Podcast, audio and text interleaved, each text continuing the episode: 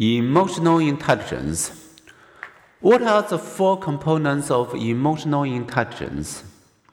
Is being in tune with yourself and others also a sign of intelligence? Distinct from academic intelligence, some researchers say yes. They define social intelligence as the know how involved in social situations and managing yourself successfully. People with high social intelligence can read social situations. The way a skilled soccer player reads the defense or a meteorologist reads the weather. The concept was first proposed in 1920 by psychologist Edward Thorndike, who noted the best magnetic in factory may feel as a foreman for lack of social intelligence. A line of research has explored a specific aspect of social intelligence called emotional intelligence, consisting of four abilities. 1.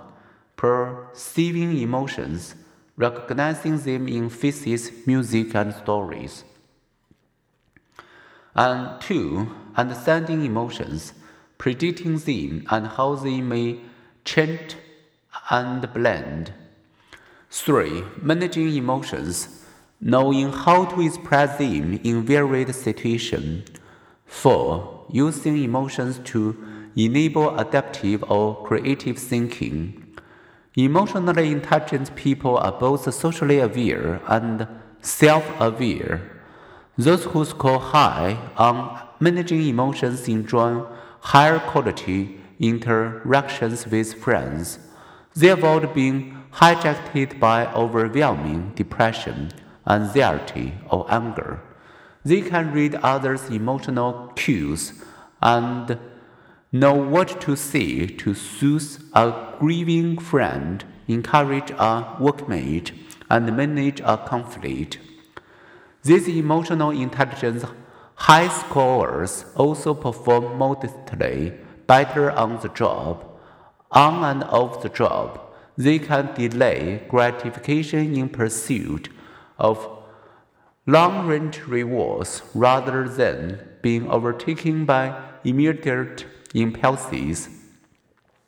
Simply said, they are emotionally smart, that they often succeeded in career, marriage, and parenting situations where academically smarter people might feel.